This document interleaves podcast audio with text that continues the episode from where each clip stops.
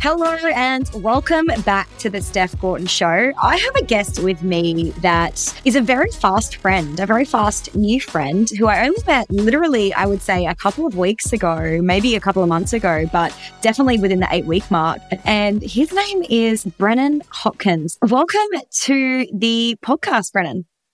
Hi, thanks so much for having me. I feel like you're basically my fake bestie. And I choose that specifically because we could be best friends, but we haven't known each other long enough. Correct, correct. We only met a couple of weeks ago. We're like, oh, we feel like we were related in another lifetime. Yes, exactly. So the reason I brought Brennan on is because Brennan is a monetization expert that helps brands uncover hidden revenue in their existing operations. He's worked with some incredible brands like Athletic Greens and even Mike Tyson's I Am 21 and has helped clients make over $10 million in revenue. So I met Brennan at an in-person event and I was like, this dude knows some things that I think could really help me. And so I had him do one of his audits on my business. And his promise was, I will help you make or find an extra $500,000 within your current business of like missed opportunity that you haven't already optimized. And I was like, if you can actually do that, I would love for you to do that. And so he has done that and we are implementing some of the coolest new strategies in my business. So Brennan, thank you so much for your genius. Well, thank you. You're too kind. I appreciate that. So for anyone who doesn't know, because I mean, you are a bit of an enigma, not really so heavily on the Instagrams, which is where all of us hang out. Obviously. Okay, yeah. You know, not that easy to find, Brennan. And, and lucky I bumped into you. But for anyone who doesn't know, who is Brennan? Who am I? That is a great question. You know, I ask myself that every day. So I just need to reveal the fact that you and I are drinking bubbles right now. Yeah, we're having a we're having a glass of champagne with this, guys. Just so you know, that's what best friends do. We do. Also, we may or may not be like an hour into these bubbles. Legit. Well, I live just down the road from you. I'm down in Freo and moved here from America about five years ago. I got started in the digital marketing space six and a half ish years ago. I was working in a call center actually and wanted to do more with my life. So I literally Googled how to make money online. And within five days, had a freelance profile set up. And like nine days later, I think I had my first client for like 60 US dollars. So like 85, 80, something Aussie. And what were you selling? I was writing the website copy for a concrete company nice, in, in like Ohio. Nice. So middle of online. Middle of nowhere. Yeah. So you went online and you were like, I want to make some money online, be an entrepreneur. How can I make money online? And that came up with copywriting. Yes. But to say that I knew that I wanted to be an entrepreneur is giving me way too much credit because I was not that. I was just like, how can I not work in a call center? that was really the question that was asked. No, I wanted to travel, you know, and like I had traveled some, I'd lived abroad actually quite a bit already for about a year of my life at that point, And I wanted to do more of that and just wasn't rich. So I'm like, okay, how can I still travel? So then my thing was, is like, look, I'm probably going to work a 40 hour week job for the rest of my life anyways. What if I could do that from my laptop? Then at least when I'm not working, I could be in cool places. And so that was kind of like the benchmark. That was my starting point. And then I did a week's worth of kind of deep dive into all sorts of ways to make money. So turns out I actually have a communications degree, although the specialization is in public speaking, but close enough of an overlap that I was thinking, hey, I could probably do this copywriting thing. I had already given like 40 something talks at that point. So I've already done written stuff, you know, or chatted with people. It probably wouldn't be too hard to translate this to writing. And so, yeah, that's what I did. And that would have been July of 2016.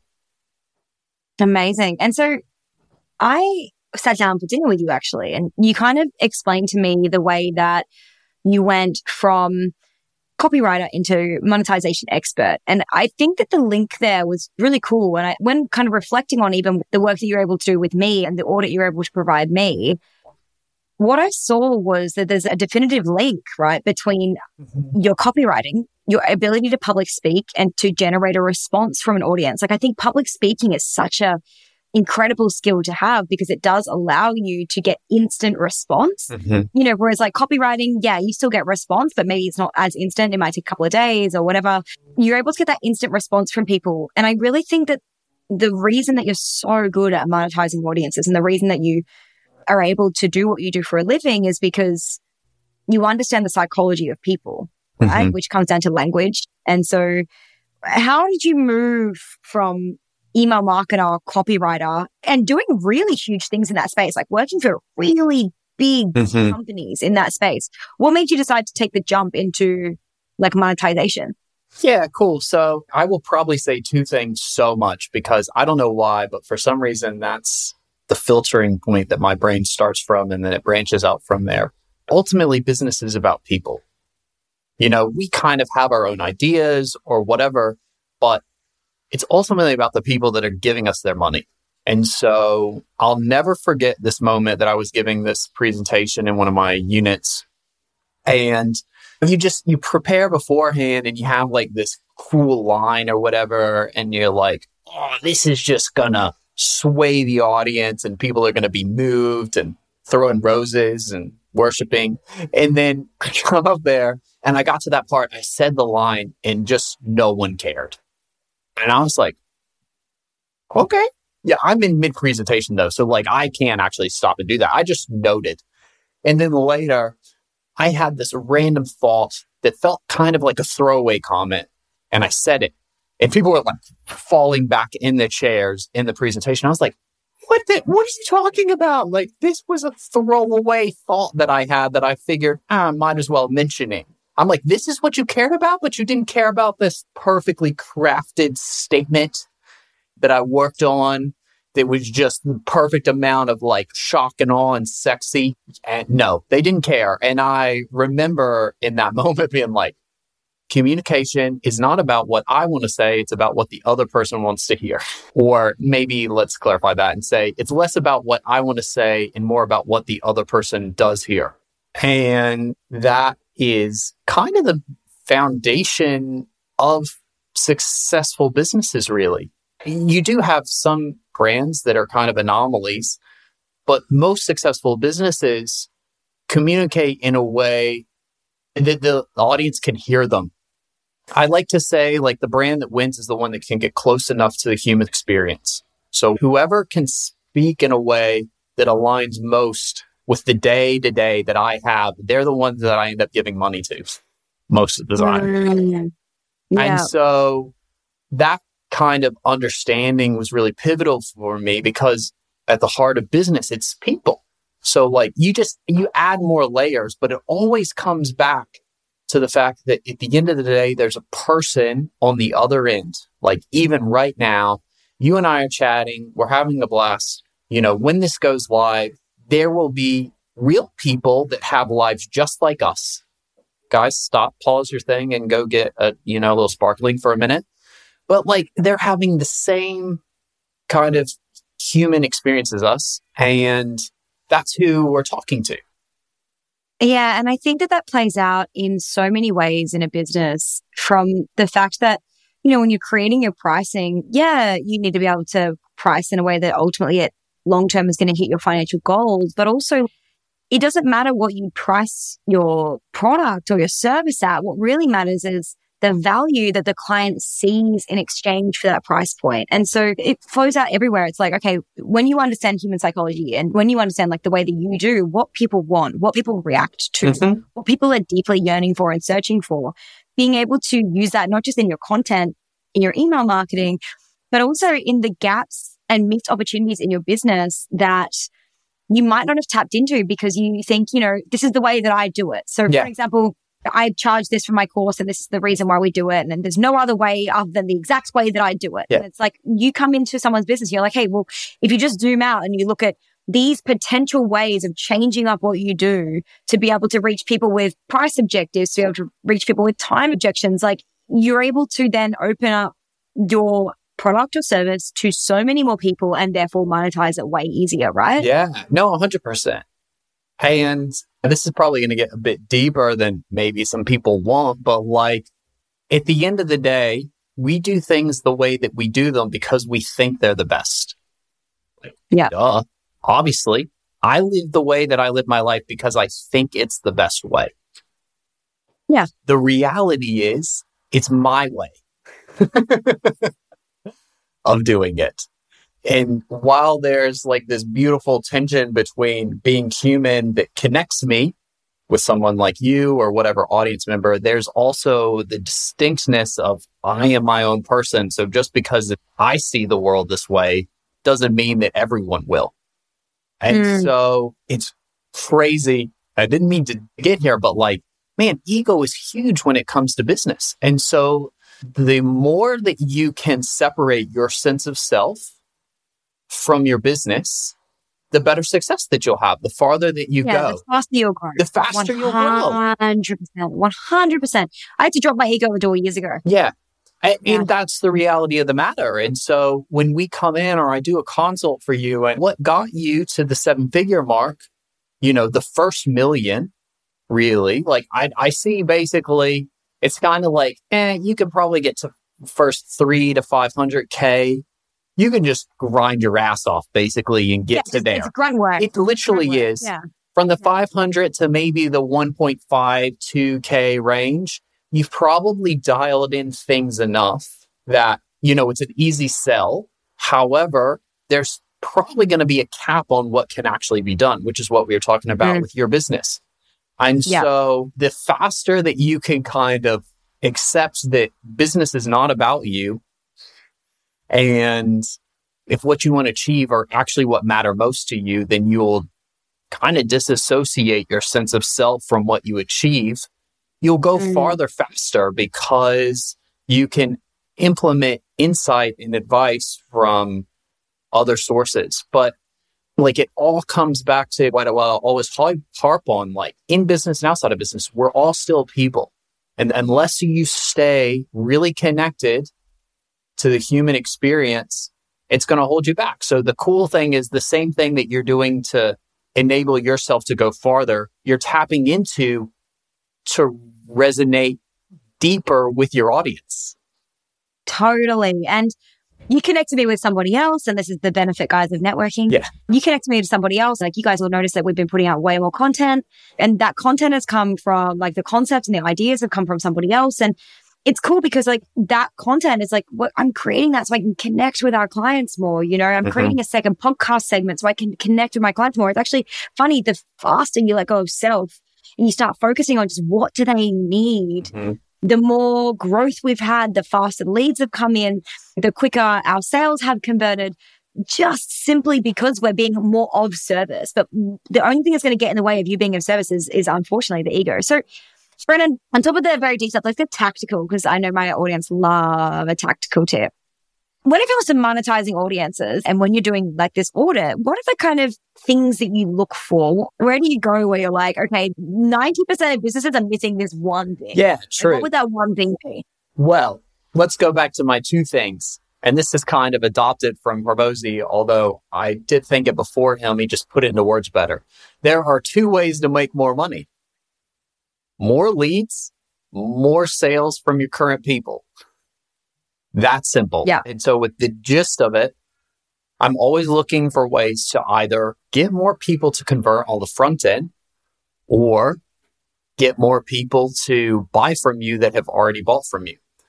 Now, my first thing, since it's like 70% easier to sell to a pre-existing customer is to look and see how can we get more of these current customers to purchase from the mm. person. And yeah. so a lot of times what I'm finding is that there is very little continuity or options within existing business structures to get more money from their current people. So I'm looking for ways, which is like part of the recommendations that we made for you was other continuity options and or other adjacent things that we can sell people that are currently with you that they're maybe not getting or more specific or in the case of you know your new $50000 consulting um, you know, the opportunity to work more exclusively with you. So that's on the back end. Sorry, I totally didn't answer your question earlier, but coming from like an email marketing background, which is what I ended up in for a long time, that's all about monetization of your existing leads, essentially. So I spent a lot of time trying to figure out how to do that and ultimately realize that at the end of the day, there has to be some sort of alignment within what you're doing to make more money from people because I was thrown into stores. I've worked with like 60 different clients, I think, at this point. So I've worked with a lot of businesses and you can't sell stuff. And I tried, I got really good at copywriting and all this stuff. And at the end of the day, people don't go to an ice cream store and buy food for their horse. Like they don't, but like a lot of people in business, they do, right? You know?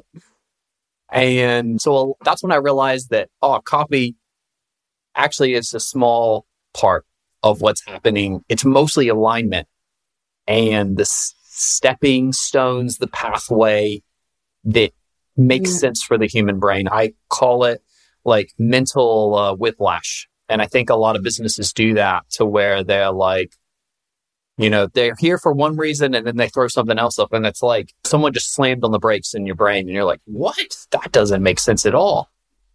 I see this all the time in brands with like the whiplash where they're, you know, selling something and they sell something completely different because one or two people asked for it. And so there's like this demand that they think is there. And then they're constantly backwards and forwards and it confuses their audience because they no longer know. Their audience is now like, what am I actually buying for you? What do you actually do for me? You do all of these different things. Yeah. I just want an expert in this one thing. Right? Mm-hmm. And so I really think that like, I'm a big believer, and I know Hormozi years as well, is like being really, really great at one thing. But I think that within that one thing, you can have multiple mm-hmm. steps, uh, multiple buying steps for your customer. So you can have a low ticket offer, like an extra low ticket offer. Oh, you can yeah. have a $10 offer. You can have a $200 offer. You can have a $700 offer. You can have a $3,000 offer. You can have a $24,000 offer. And then like what Brennan does is just you help people connect all of those things or identify yeah. where there's opportunities to grow that, right? Yeah. So let's hold that thought in mind and move back. So then on the front end, so I was talking about monetization on the back end. So all of those things help. They also help on the front end though, because essentially you have people that will buy from you and people that will never buy from you. So like stop mm-hmm. trying to sell to the people that will never buy from you and give more people the opportunity to buy from you in a way that makes sense for your ascension.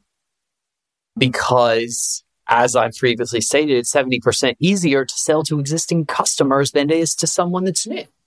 Also, yeah, it's like the low hanging fruit. It's so easy, but also there's something to be said from word of mouth is the most powerful form of like brand advocacy. It's the most persuasive. And yeah, the easiest way to get a lot of momentum is to over deliver in a way that people weren't expecting for something that was really accessible. Because at the end of the day, you know, even in the type of mastermind scenario that you're doing, or like assuming that, let's just say that we got a lot of people that are operating more in the high ticket space, obviously because of your audience. Look, most people aren't going to be able to afford your five or 10K package. However, get enough noise out there and people will start paying attention to you, which will then allow the right people to get into your orbit that will ascend mm. essentially into that thing. And, and that's really what we're after. Hopefully, this is my last Hormozi thing, but like the dude, he preaches about only have high ticket. He's like, be the most expensive. How did he get famous? Through a $1 ebook. Yeah. Yeah. 100%. You, you know, like that's yeah. how, because the barrier of entry was so low and the value that he delivered was so astronomical in comparison. Everyone and their freaking mother was talking about this dude. Mm. He didn't get that type of thing because he has a 40K US like mastermind because no one could afford mm. He got that because of a bunch of people talking about his 99 cent ebook. Yeah. He just then doesn't sell like. them. He just won't sell them anything less than whatever 25K. Okay, that's fine. You know, he's got the lead flow for that. I think that that leads me to my next topic, which is I think a lot of people think they need to charge more or create an ascension plan, which means they go high ticket. Yeah. Right. And when we were discussing it, I was like, I'm not that keen on high ticket yet. Like, I think that there's space for it for mm-hmm. sure, but it's not really my cup of tea at this point in my life, right? Not to say never, because mm-hmm. I don't believe in never, but at this exact stage in my life. And so you were like, okay, cool, but there's the power of the lower ticket offer as well. And so I think a lot of times, like coaches and business coaches and mentors will tell small business owners, like, you need to just charge more. You just need to go more high ticket. That's a very easy win for people. But I think there's a lot of money to be made in the downsell or in the lower ticket offer. So how can people look at potentially monetizing or how have you seen brands potentially monetize a lower ticket offer in their businesses? Yeah, I have firsthand experience for this. So I, as a service provider, did email marketing for a while and my packages were pretty much at like 2500 US was my starting one. And what did I do? I released a course, like a low ticket course. It started at about 197 US for a while. And I didn't have any coaching because I didn't want to be a guru. I got so many client opportunities from that because everyone was like buying my course, talking about all of a sudden I'm getting tagged and stuff. I still today, I woke up to a tag. Honestly, I haven't like promoted that course actively in a year probably, but I woke up to a tag about email because of that type of thing. So this is why I love courses or I love low ticket things, especially is because I think it solidifies your expertise. And so it's one thing to say that you're really good at this. It's another thing to teach it in a way that people have to give you money because once they mm-hmm. do that, they then associate you with whatever that thing is. So you now become a concrete point of reference for them, which is yep. awesome because like you want that. You want that type of lead, you know, you want that word of mouth, basically that buzz. That's what we're chasing really a lot of times. And I think that people, they take for granted that like you can't build a business based off of buzz. However, buzz helps you build a business if you have the right things in place. And so assuming you have offers that people actually want, which is a whole other thing, then getting the hype and the buzz is great because you want that noise since a few people will ascend into what you're doing. The other thing is you just have the reality that most people can't actually afford $5,000 or whatever the thing is. And I think there's a level of authenticity, maybe, to just acknowledging that. Yeah. Also just like wanting to help people. Yeah, exactly. Like, yes. Regardless of budget, there's like that authenticity, there's that value. Like, you know, you get to a point where money's great and that's awesome, but helping people feels better, way better than just making money. And the crazy thing is it needs to stop being about making the money. Yeah. You offer a low ticket thing, which ultimately will make you the money, just like Hormozi, yeah. right? With the 99 cent book, because the minute that you stop focusing on the money is thing, you just give shitloads of value. Everybody talks about you. Everybody's following you. Mm-hmm. Everyone's sharing your stuff. Everyone wants to tag you and stuff because they feel like what they've paid versus the value they've got, they feel like a level or a need of like, what's it called? Like reciprocity. Yeah, right? it is. Yeah. So like they want to reciprocate because they feel this like deep connection to you and they feel like you've given them something that like they don't feel was, you know, an exchange that was fair. And so they'll naturally share your stuff, which will in the end make you more money. Yes. It's crazy. That's exactly right. And I'm a fan of low ticket in that there is essentially kind of a zone for humans to where we just say yes without having needs to think about things. And like, freak, you tell me, hey, Brennan, this is going to cost $5,000. Who knows how long it'll be before I decide that? Tell me I can spend $97 right now. Done. Like mm-hmm. it's within my allocated yes budget. I'm interested. There are no barriers to entry, literally, as long as I have the money in my account right now. And the other thing is, like what you said before, which is right. If someone's already bought from you, the likelihood of them buying from you again is way higher. So if you can get them in at 97, then you might be able to sell them something for 497. Then you might be able to sell them something for two grand, three grand, four sure. grand, 10 grand, right? Like, yeah. Yeah.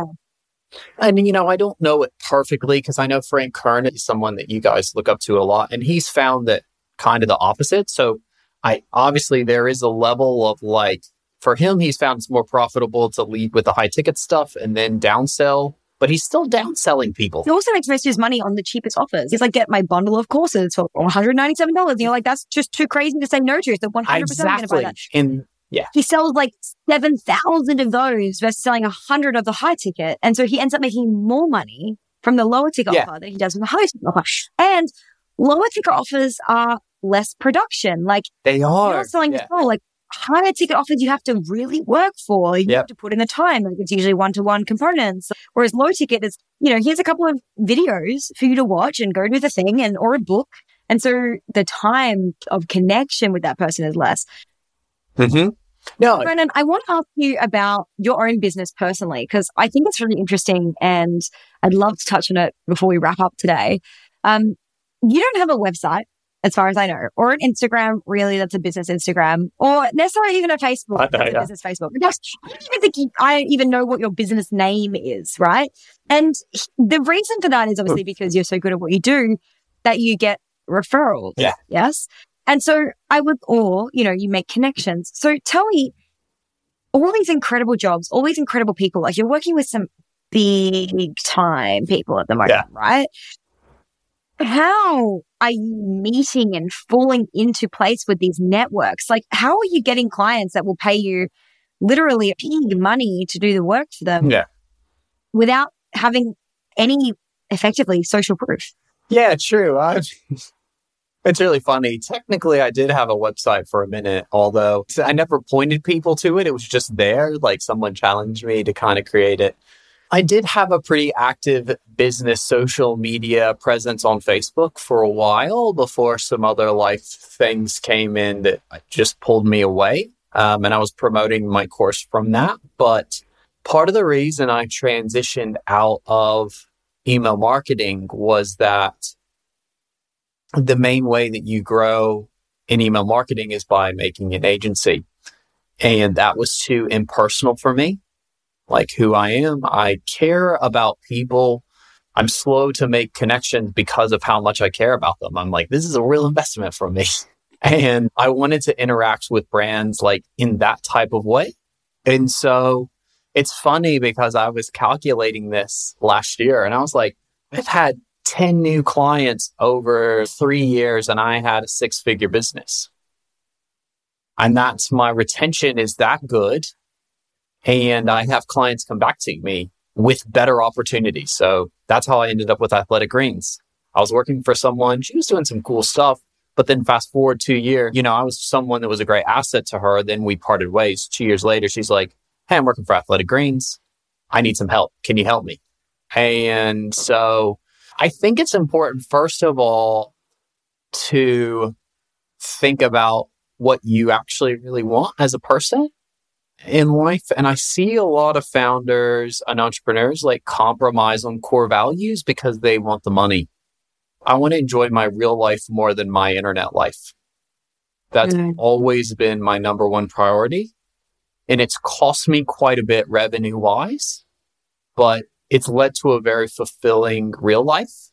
And because that's been my mentality, it's led to some really awesome opportunities because I'm genuinely just trying to contribute and add value to people's lives to the best of my ability. And there's, like you said, the reciprocity that comes from that and hmm. starting mm with that. And so when I launched a course, I launched it at 97 US dollars and people were freaking losing their minds because I taught them everything that I'd learned over like four ish years of email marketing and made hundreds of thousands of dollars with and I was just giving it to them basically for 97 bucks because I was like, five years ago, $97 would have been a stretch for me, to be honest, in that phrase. And I was like, I want to equip that kid and as many of those people.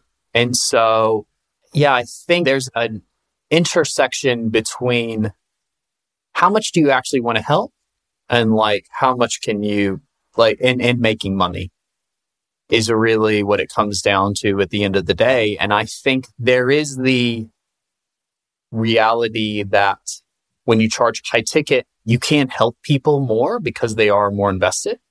I'm a thousand percent a fan of that. Like I, I agree wholeheartedly in that type of thing. You can give them more of your attention. That's why I work in large retainer formats myself because I'm like, look, I don't want to spread my brain across multiple clients. Like I want to work intimately with you.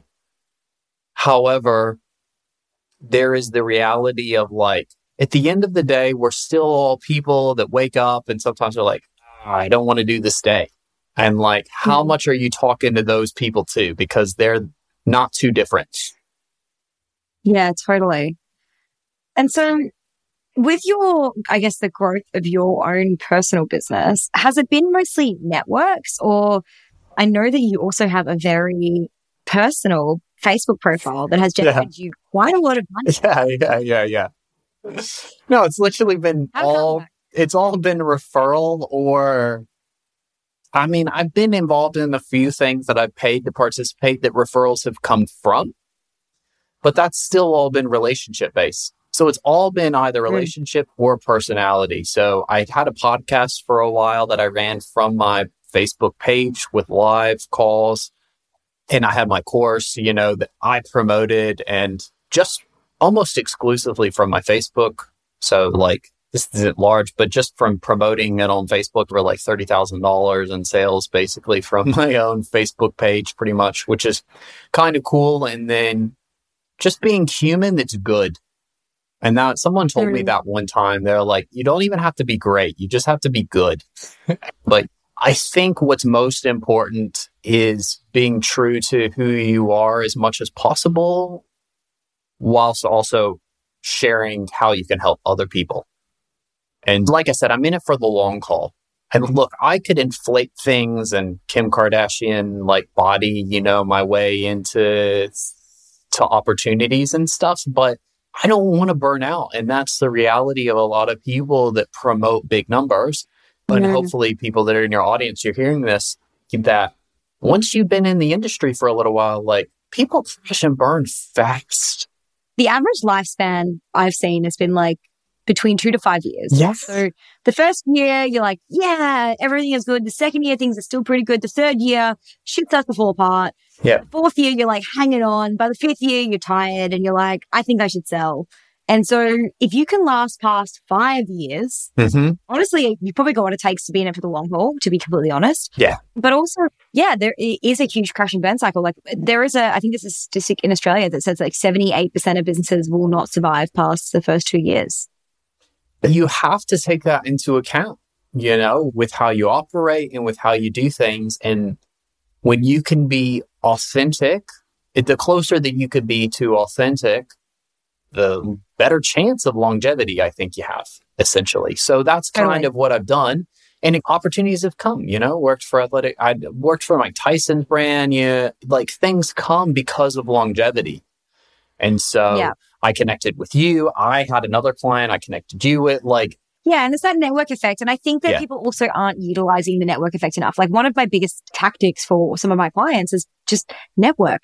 When was the last time you actually just went and met, people? not network up online, like that's easy networking. Yeah. Like when was the last time you actually met people in person? You actually had a genuine connection with somebody. That's when you find the best networks. And, you know, we met in person a couple of months ago, a couple of weeks mm-hmm. ago you connect, you were like, I have someone who I think could help. So we connected online and now we're connecting and then that person's connected me with more people. And there's this incredible thing that happens when you just meet people in real life and you mm. are who you are. Like what's connected both of us, which has allowed for many more connections. Like you're getting on this podcast and like I'm connecting with other people and there's a beautiful connection thing happens when you meet somebody who you align with energetically and from a values perspective. Mm-hmm. And, you know, you're able to help each other. And so guys, if you haven't mastered the art of networking, one, you need to read the book, How to Win Friends and Influence People, because it's an incredible book. But two, you just need to get out there and meet more people and put yourself in more situations where you're going to meet like-minded people. Mm-hmm. Yeah. So Brennan, before we wrap up today, I want to know one thing. What? Is email marketing dead? No, it is not. Because I hear a lot of bullshit about this online, if I'm completely honest. I hear a lot of like talk about this online. Email marketing is dead. we should, you know, not be doing it. No one opens their emails anymore, but you're an email marketing expert. So tell me, Yeah. email marketing. There's not even enough bubbles left in my glass to handle this situation. But and no, email marketing is not dead. Okay. It's responsible for anywhere from 20 to 30% of revenue for a lot of businesses, which was one of the conversations we had about pumping up those rookie numbers. But yeah, text, SMS marketing is actually producing better results right now. Fair enough. So I'm not going to, I'm not actually that attached to email marketing that I'm going to die on a hill it's still one of the highest ROI activities that you can invest in. And this is the thing. Yeah. This is one of the main reasons why reduction of competition. So if you're in someone's inbox, there's just less noise that there is on social media. Second of all, people intrinsically enter some sort of business framework when they open their email. Whereas when you're on social media, look, we know ads are going to be there, but it's like watching TV. We're there to be entertained. Mm. Most people don't open their inbox to be entertained. You're you know, right. it's not the same. They're not like Netflix. I mean, pull up Gmail, Netflix. You know, that's not the thing. They're like, what information do I need? What's the deets? What sales are they? Those are the frameworks. And that's a powerful frame of mind to be able to access directly. And you get to do that with email marketing. So I could spew numbers at you, but I think it's more realistic to just say if you are a brand, you need to have some sort of indoctrination or welcome series. So, first of all, you need to try and get people's email addresses, which, Steph, is something I want to see from you more moving forward. I'm not ashamed to say that on this podcast, but like, we you you need to incentivize people to give you their email and then you need to have an indoctrination series which a welcome series whatever a few days even first of all when someone gives you their email address they're theoretically the hottest they'll ever be as a prospect because they've just shown intent with their action to give you the thing and ironically one of the other kind of psychology of persuasion things is when you do something for someone, you're more inclined to do another thing for them. I don't know why the human brain looks like that, but it just does. So that's a reality. That's a great time to make them an initial offer to solidify that deal based off the hype or the commitment that they've just made. And then you need to have at least an abandoned cart series in mind if they show intent, but then don't purchase your thing. And you need to engage with them if you haven't heard from them in a while. So like 60ish days is basically, those are the three things that are most important to mm-hmm. implement immediately. And you'll see probably a 5% easy boost automatically minimum. Totally. And like you said before, like any people who have already bought from you, if you got other stuff to sell, like why they're not also buying that, why are they're not sequences for that, like all of that stuff. I love it, Brennan. I'm a big believer that email marketing is not dead. And it's just a funny conversation I tend to have a lot with clients is, you know, like, Steph, but I hate opening my emails. And I'm like, but I can guarantee you, as much as you hate getting spammed and as much as you hate opening your emails, you still do it. Yep. Right? We might delete a heap, but I can guarantee you that at least like one or two days a month, you don't delete all of them Mhm. and you do open some of them. And we're not trying to get you to open every single email because that's not what the aim is. But the aim is that once a month or once every two months or whatever it is, you will open an email and that email might persuade you to take an action that might end up benefiting your business. And so I feel like email's a little bit of a long game as well. It's like not necessarily expecting amazing instant results, Mhm. but like anything in business, nothing good comes easy, right? So I think with email marketing, it's like the more effort you put into it, the more you play around with it, the more you figure it out, the better the result's going to be. I agree that it is a long game. I would push back on that though, because I've created the email sequences that do $50,000 US per month just off of their new leads, just the new leads. Guys, we are missing out. What and so? I'm like, you're like, oh, it takes me an average of three to six weeks or whatever to close a client. I'm like, bro, give me the right tools. I bet I could condense that to nine days, maybe even like three to Mm. And this is the power of email marketing Yeah. team. This is the power. So And exactly the reason why I've got Brennan having a look into my business. So, Brennan, if somebody does want to find you, Yeah. where are they going to find you?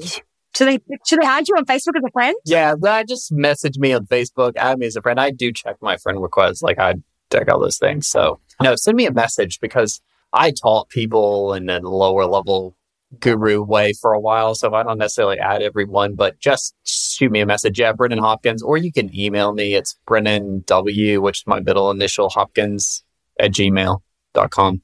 Well, guys, if you're looking to monetize your business, my advice and Brennan's advice to you and what you should be taking away from today is you don't always have to do high ticket. You can do low ticket. You do need to master the power of email marketing. And last but not least, you need to remember that the person on the other end of this experience is also a human being and that it's actually not about you and it's about providing something of value to them. If you've loved today's episode, we would love it if you would share it on social media, tag us, share the love, let us know that you have enjoyed today's podcast. My DMs are always open. If you have any questions, if you need a connection to Brennan, just drop in to my DMs. But otherwise, guys, go and have a beautiful rest of your day, and I will see you next week. Babe, thank you for tuning into today's episode. It means the absolute world to have you here with me. If you want more, head to the show notes below to check out our latest free resources, along with the exclusive link for podcast listeners to book in a free 15 minute strategy session to find out how you can boom your biz.